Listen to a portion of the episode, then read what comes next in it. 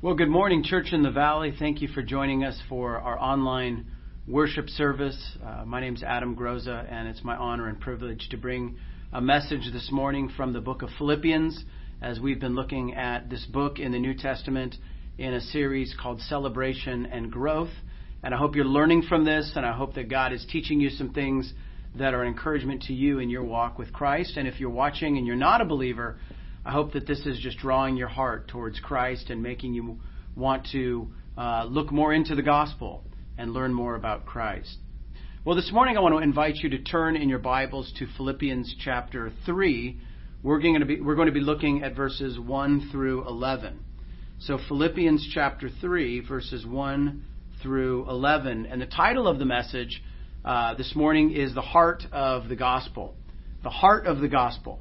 And um, this is an important passage because it is going to give us really the core of what it is we should be focusing our faith and our joy on in our journey with Christ. So, the heart of the gospel. Now, before I read this passage, this is a little different than what I normally do, but before I read this passage, I want to draw your attention to a part of Philippians chapter 3 that's actually a little later on in the chapter. If you look at verses, um, starting in verse 17, chapter 3, verse 17, I want to just notice something and then make an observation, and then we'll read our passage. But Philippians chapter 3, in verse 17, says, Brothers, join in imitating me and keep your eyes on those who walk according to the example you have in us.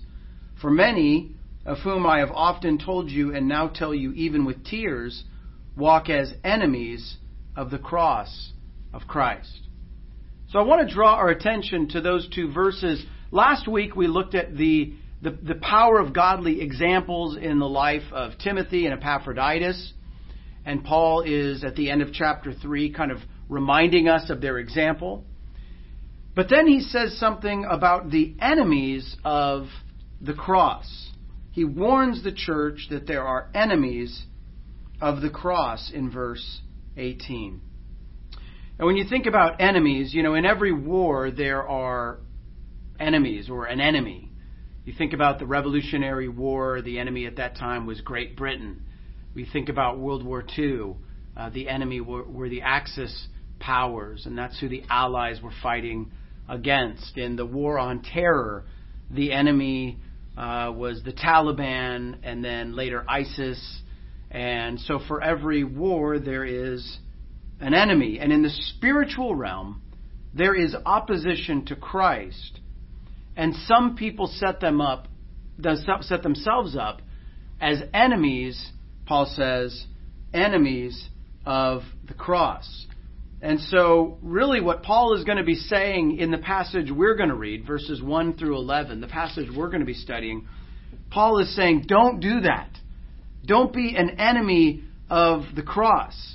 Paul's going to encourage us to, to really lift high Christ and focus on the gospel and really understand what is the heart of the gospel. And our passage um, that we're going to read in just a moment, verses 1 through 11, um, I think what you're going to see is this warning against these enemies, warning against people who teach a different gospel, warning against false teachers. We're going to see warning, and we're going to see testimony, and we're going to see righteousness. Those are the three big themes of verses 1 through 11 that I'm putting under this title, The Heart of the Gospel warning and testimony and righteousness. So, with that in mind, let's read verses 1 through 11, and you can be looking for those themes as I read.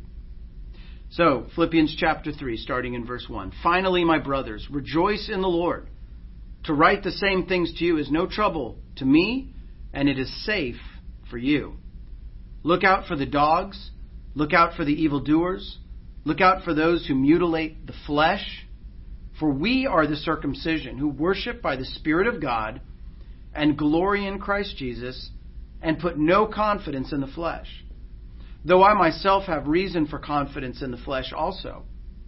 If anyone else thinks he has reason for confidence in the flesh, I have more. circumcised on the eighth day, of the people of Israel, of the tribe of Benjamin, a Hebrew of Hebrews. As to the law, a Pharisee. As to zeal, a persecutor of the church. As to righteousness under the law, blameless. But whatever gain I had, I counted as loss for the sake of Christ. Indeed, I count everything as loss because of the surpassing worth of knowing Christ Jesus my Lord. For his sake I have suffered the loss of all things and count them as rubbish, in, order that I may gain Christ and be found in him, not having a righteousness of my own that comes from the law, but that which comes through faith in Christ, the righteousness from God that depends on faith, that I may know him and the power of his resurrection, and may share his suffering, becoming like him in his death, that by any means possible I may attain the resurrection of the dead. Let's pray together. Father, this morning we gather by video as people who have come to believe that Jesus Christ is the Messiah. And we have put our full confidence in the gospel. And I pray that this morning you would remind us of why we should continue to do that. Remind us, God, in this passage of the heart of the gospel so that we can direct our affections and our hopes and our dreams towards the kingdom of Christ and towards his rule and reign, both in our lives and in the world. So, God, for those watching, would you give them faith to receive this message, ears to hear, and eyes to see? I pray, Lord, that you would convict us of areas of sin in our life. Pray, Lord, that you would encourage us in ways that we're just down and discouraged. God, you love your people. And I pray, God, that you would minister to your people through your word this morning in Christ's name. Amen. Well, three things a warning, a testimony, and righteousness. And these things are going to help us to understand the heart of the gospel. So, first, a warning. We saw this in verse 1 and verse 2. You want to look there. He says, To write these things to you is no trouble to me, and it is safe for you, or some translations say safeguard for you. Paul is out to protect the church. He loves the church. We've seen that. And if you love people, you want to protect them. You want to protect them from things that could harm them. And false teaching harms the church. So Paul wants to protect the church. And notice what he says in verse 2 Look out for the dogs. Look out for evildoers. Look out for those who mutilate the flesh. So Paul says three times, Look out. And so he's warning the church of danger, specifically the danger of false teachers. Now, the Bible is filled with warnings against false teachers. Jesus warned against false teachers in Matthew 7:15 when he said, "Beware of false prophets who come to you in sheep's clothing, but inwardly are more ravenous than wolves." So Jesus warns against false teachers and he teaches us something about the nature of false teaching. Usually false teachers don't come with, you know, a name badge that says false teacher. They come pretending to be faithful, pretending to be committed to God's word, and yet they alter God's word, they change the gospel, they are wolves in sheep's clothing. And Jesus warns us. Peter also warns us. 2 Peter 3:16 says uh, Peter speaks of ignorant and unstable people who twist or distort the scripture to their own destruction. So Jesus warns against false teachers. Peter says there are ignorant and unstable people who are going to twist, again, misrepresent scripture, and they will do that to their own destruction.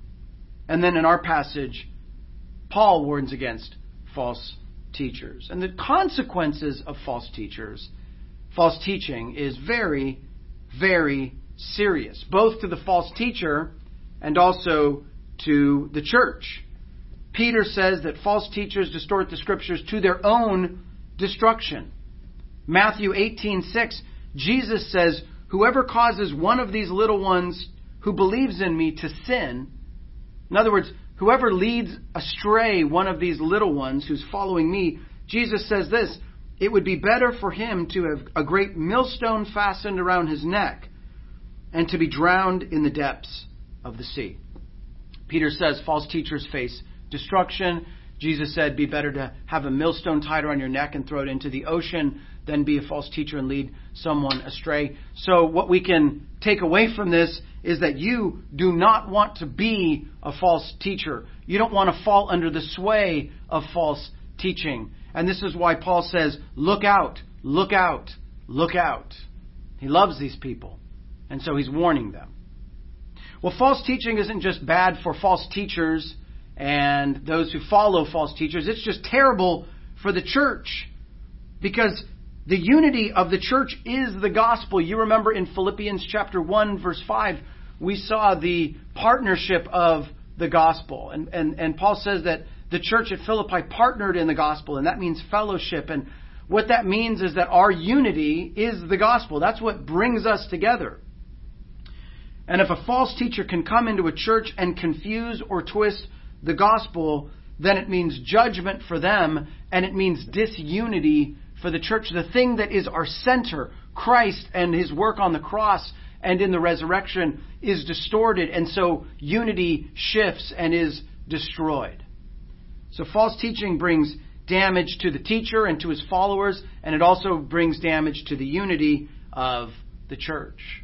This is serious. So Paul's warning about it, just like Jesus did, just like Peter did. I remember years ago, I was in Korea and I was going to a church to preach, and I was teaching a class at a seminary there, uh, doing various things. But as I walked into this church, I noticed a sign, uh, and it was in Korean, so I didn't, I couldn't read it, but it had, um, it had, a, it had someone holding a book, and then it had a red circle and then a red line prohibiting, you know, somebody that was there to teach something, and it said something in Korean. I didn't know what it meant. So I asked my friend, What does that say? And my friend said, That is a warning sign to false teachers.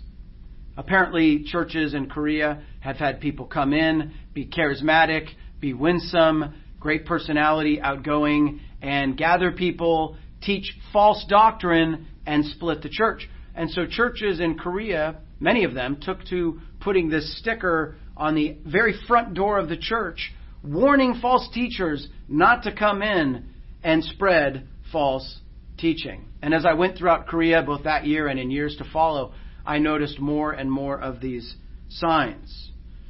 Churches in Korea are just expressing their awareness of the danger of false teaching. Jesus was clear about that. Paul is being clear about that. And we, as a church, must be aware of the danger of false teaching. If Paul says, look out, look out, look out, we had better be looking out and be aware of the danger of false teaching.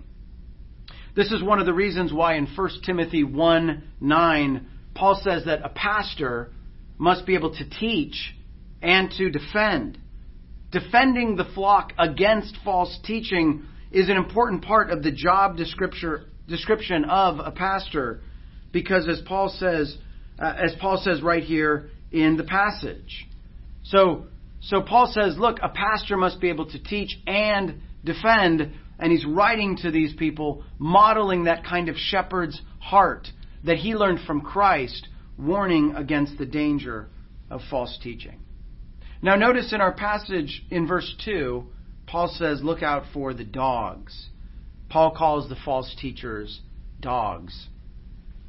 Now, this insult falls kind of flat in our own context because we tend to love our dogs and we take great care of uh, our pets and they are kind of part of the family. So we just have to set our cultural perspective on dogs aside for a minute and understand that in um, ancient Eastern cultures, uh, in most places, uh, there was a general hatred of dogs, kind of a hatred of dogs. A dog was not something you wanted to be associated with. They were unclean. Uh, they were looked at as dirty, and, and they were just generally not welcome. And there's uh, irony in this passage as Paul calls the false teachers dogs because um, it, it, was, it was common for the Jews to refer to Gentiles as dogs. Gentiles were unclean. Gentiles were not welcome. And so Paul is using this term that was often derogatorily used of Gentiles, he's using it towards false teachers whom we know were fellow Jews along with Paul. So Paul is calling these false teachers dogs. And their false teaching, I mean, you know, what, what were they teaching? What was false? Well, they were teaching, as Jewish converts, they were teaching that new Gentile converts not only had to believe in Jesus, but they also had to follow Jewish customs. So they, the false teachers said, you need to believe in Jesus, and that's good, but you also need to be circumcised if you're a man, and you also need to follow the Jewish customs. These people were called the Judaizers. And if you're interested in this, you can read the book of Galatians, and the book of Galatians is really about um, about the danger of this false teaching of adding works. In this case, specifically, works associated with Judaism. The danger of adding those works to the gospel of grace alone, through faith alone. And so, Paul is warning against these false teachers. And let me just say a general word about false teaching, and I think you'll find this to be true. Generally, the kinds of false teaching that Paul is pointing out and warning against, generally, false teachers get three things wrong. They add works to faith. In other words, they get salvation wrong. Or they get the person of Jesus wrong. They either deny his divinity or they deny his humanity. So false teachers get salvation wrong, usually by adding works. They get the nature of Jesus wrong.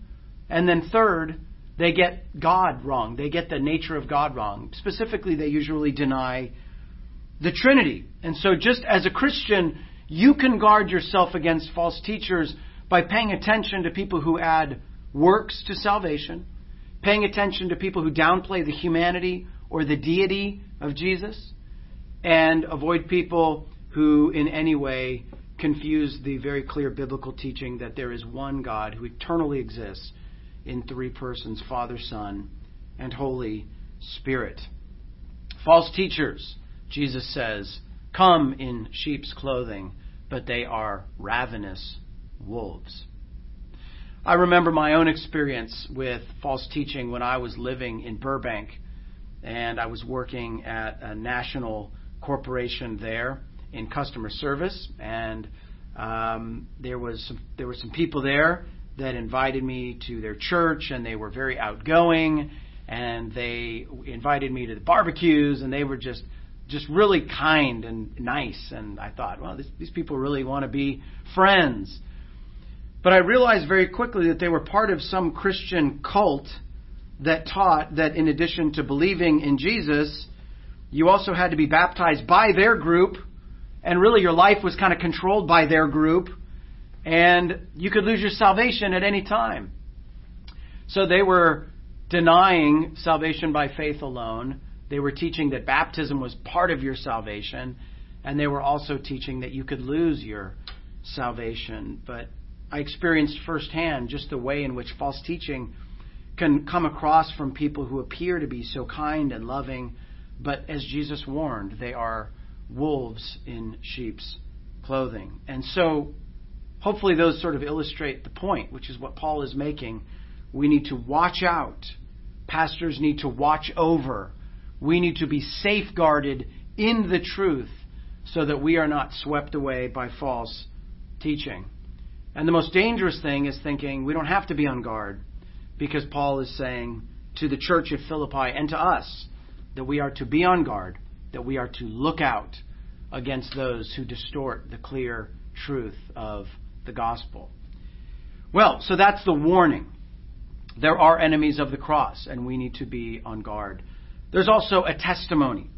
So Paul goes from describing what is false to, in verses 3 through 9a, kind of the beginning of verse 9, he goes to describing what is true and using his own testimony to kind of illustrate what is true. It is false that good works can save you either in whole or in part. And Paul uses his own life to illustrate that point. If anyone could establish their own righteousness, if anyone could do that, it would have been Paul. But he couldn't do it, and neither can we. And there's a simple reason why because we are sinners. Paul says that his good works couldn't save him. And he says in verse 7 that all of his good works eventually were, he counted them as a loss. He says, whatever I gain, whatever I, whatever gain I had, I counted as a loss for the sake of Christ. And then in verse 8, he says, all my good works together could not, could not save me. And he calls them in verse 8 rubbish, which really means dung, means excrement. Our good works alone amount to nothing but waste. Good works cannot save us, not in whole and not in part. Salvation is by grace alone, through faith alone, in Christ alone. That's the gospel. And anything that's not consistent with that message is false teaching, and Paul says, don't fall for it. Paul says, my life illustrates the point. Well, in laying out his testimony, I think it's interesting. Paul kind of gives us good, sort of good example about how to give a testimony.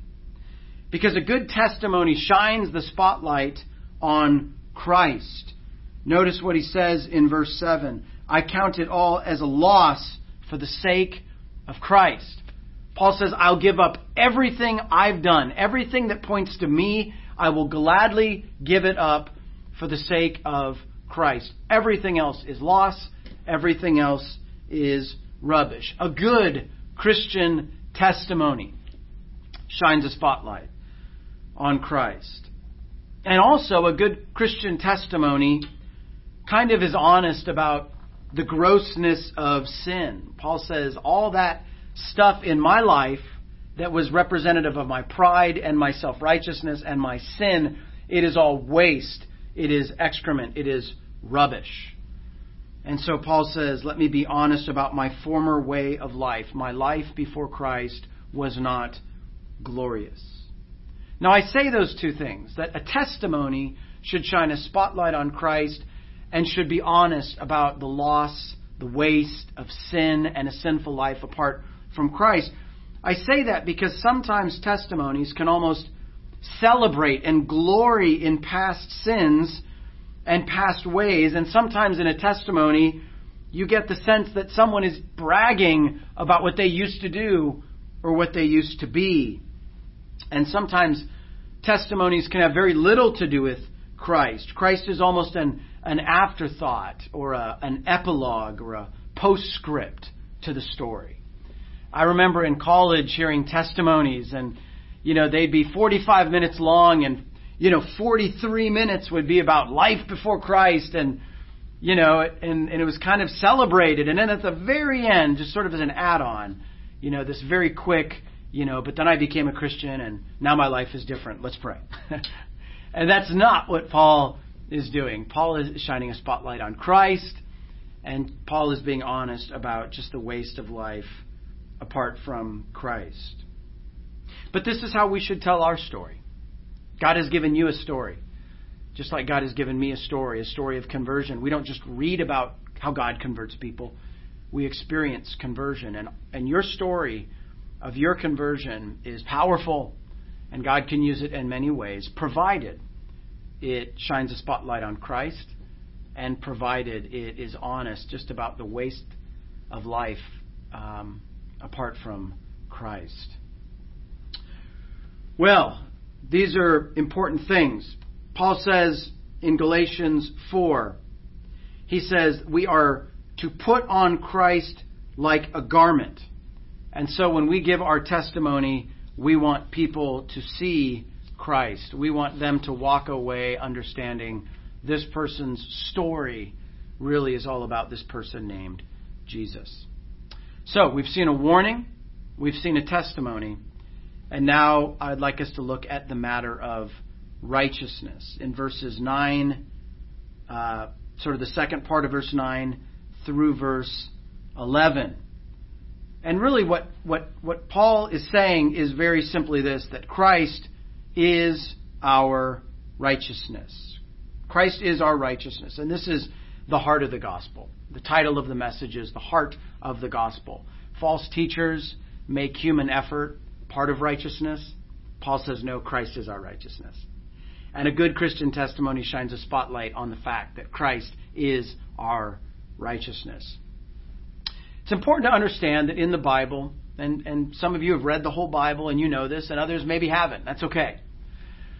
But when you read the Bible, it's important to understand that fellowship with God is based on righteousness.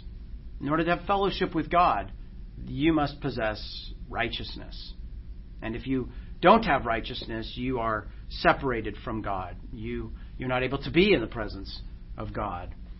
Um, as Richard Melick, uh, uh, an author who wrote a commentary on the book of Philippians, says, he says the basic question for all persons is the question of righteousness. It's the basic question for you.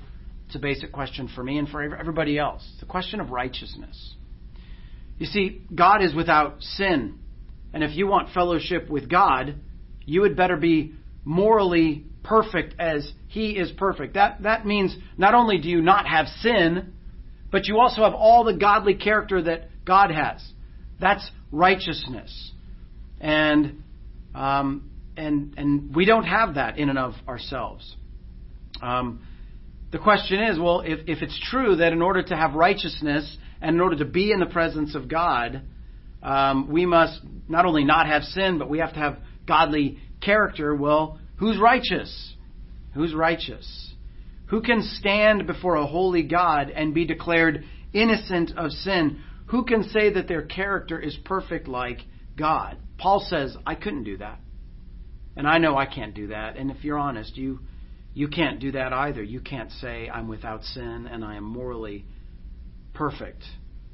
Those who want to establish their own righteousness usually try to, try to do this by playing a game of comparisons. You know, you can always think of somebody that's worse than you. You can always appease your conscience by saying, Well, I've done some bad things, but I'm not as bad as that person. You know, that person's really bad. I'm just kind of bad. And so we play this comparison game and we say we're good, but all we mean by good is not as bad as that person. We don't mean good in the sake in the sense of biblical righteousness, which is without sin and morally perfect. And so people play the comparison game, and then they say they're good in a relative sense compared to other people. But that's just a game that we play with each other and a game that people play with God. But according to the Bible, God is the standard of righteousness. He's holy, he's without sin, and he's altogether righteous in every way, perfect. And on the other hand, Romans 3:23 says that all have sinned and fall short of the glory of God. So the bad news is to enter into God's presence we must be righteous, but in ourselves we've sinned and we're not morally perfect. We don't have our own righteousness. That's the bad news. The good news, the good news is that Jesus lived a sinless life. He died and he rose again and he paid for the penalty of our sins with his own blood. And if we trust in him, he saves us from our sins and he, Jesus, becomes our righteousness. His righteousness becomes our righteousness. This is why verse 9 is so important, and I want to draw your attention to verse 9.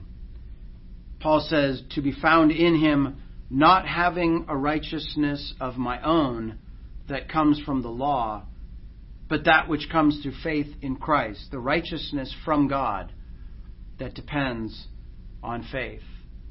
Paul is saying, listen, don't be fooled by the false teachers. They they teach that you're you have to earn your righteousness, either in whole or in part. And Paul says, Your righteousness is not something you can earn. Paul says, I tried for years. You can't do it. You can't earn your own righteousness because we have all sinned and we've all fallen short of God's glory.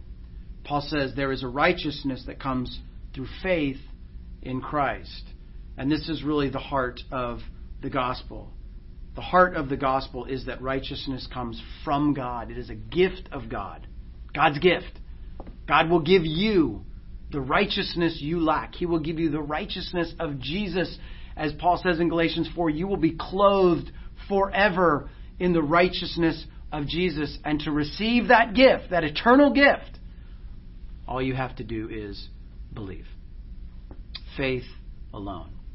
We're not saved by a combination of faith and then following some prescribed path or customs or anything like that. We are saved by God, by grace alone, through faith alone, in Christ who died and rose again.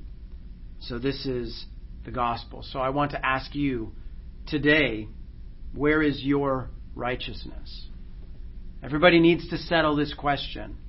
Everybody needs to be aware that there is a God and we will stand before God, and the only way to enter into God's eternal presence is by having righteousness. And we don't have righteousness on our own, but through faith in Christ, Christ's righteousness is given to us. So, so what are you pointing to for your righteousness? Are you pointing to something you've done? Are you pointing to your sort of track record? Or are you pointing to um, maybe comparing yourself to other people? Like, you know, you, you know your own heart. When you think about your goodness and your righteousness, you know, if asked a question about that, would you sort of point to others and say, well, I'm better than that person? I haven't done that. You see, as Christians, we point to Christ alone. This is the Christian response to the question of righteousness. We point to Jesus and we say, He is my hope, He is my righteousness, He is my Savior. I am betting all my life, both now and forever, on this person and what he has done for me. Because we know that pointing to anything else will not save us, it won't change us, it won't give us peace, and it will end in destruction.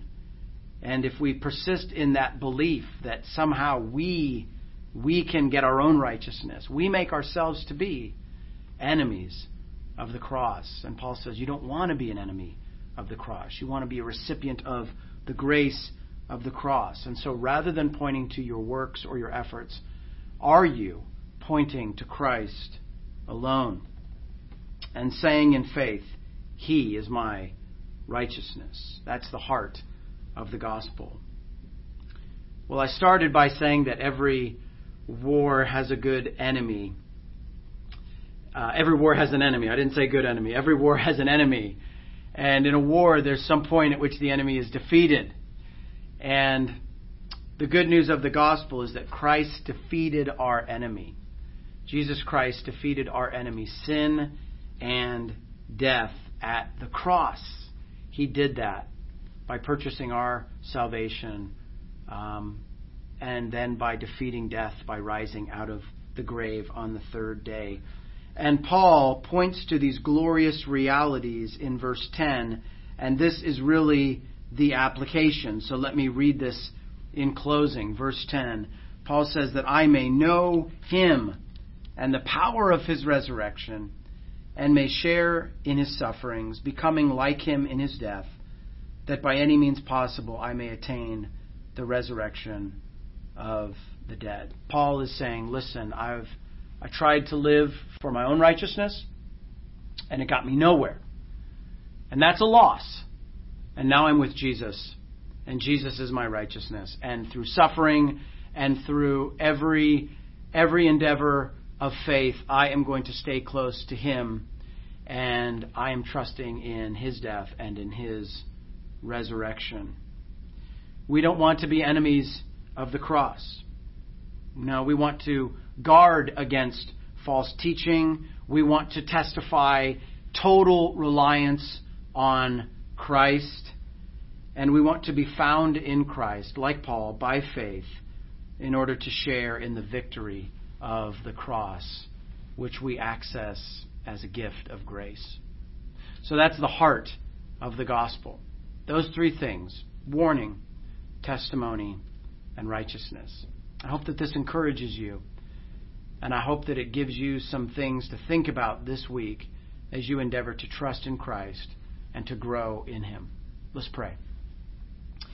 Father, this morning we celebrate the gospel. We celebrate the righteousness of Christ.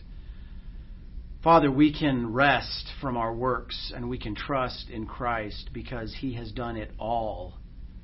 God, I pray for any person who's watching this this morning who's been pointing at someone else and playing the comparison game, or who is trying to earn their way and they're exhausted and they're defeated. And I pray that this morning you would bring them to the end of that fruitless endeavor and to the cross where they can trust in Jesus and receive his righteousness and be right with you and have fellowship with you and become a child of yours. God, we pray that you would accomplish that by the power of your Spirit. Lord, and I also pray that you would help us to testify to the gospel, to guard against false teaching that would harm our unity and that would destroy so many people. Father, we pray that you would help us to be true to the gospel, both in our witness and in our actions. In Jesus' name we pray. Amen.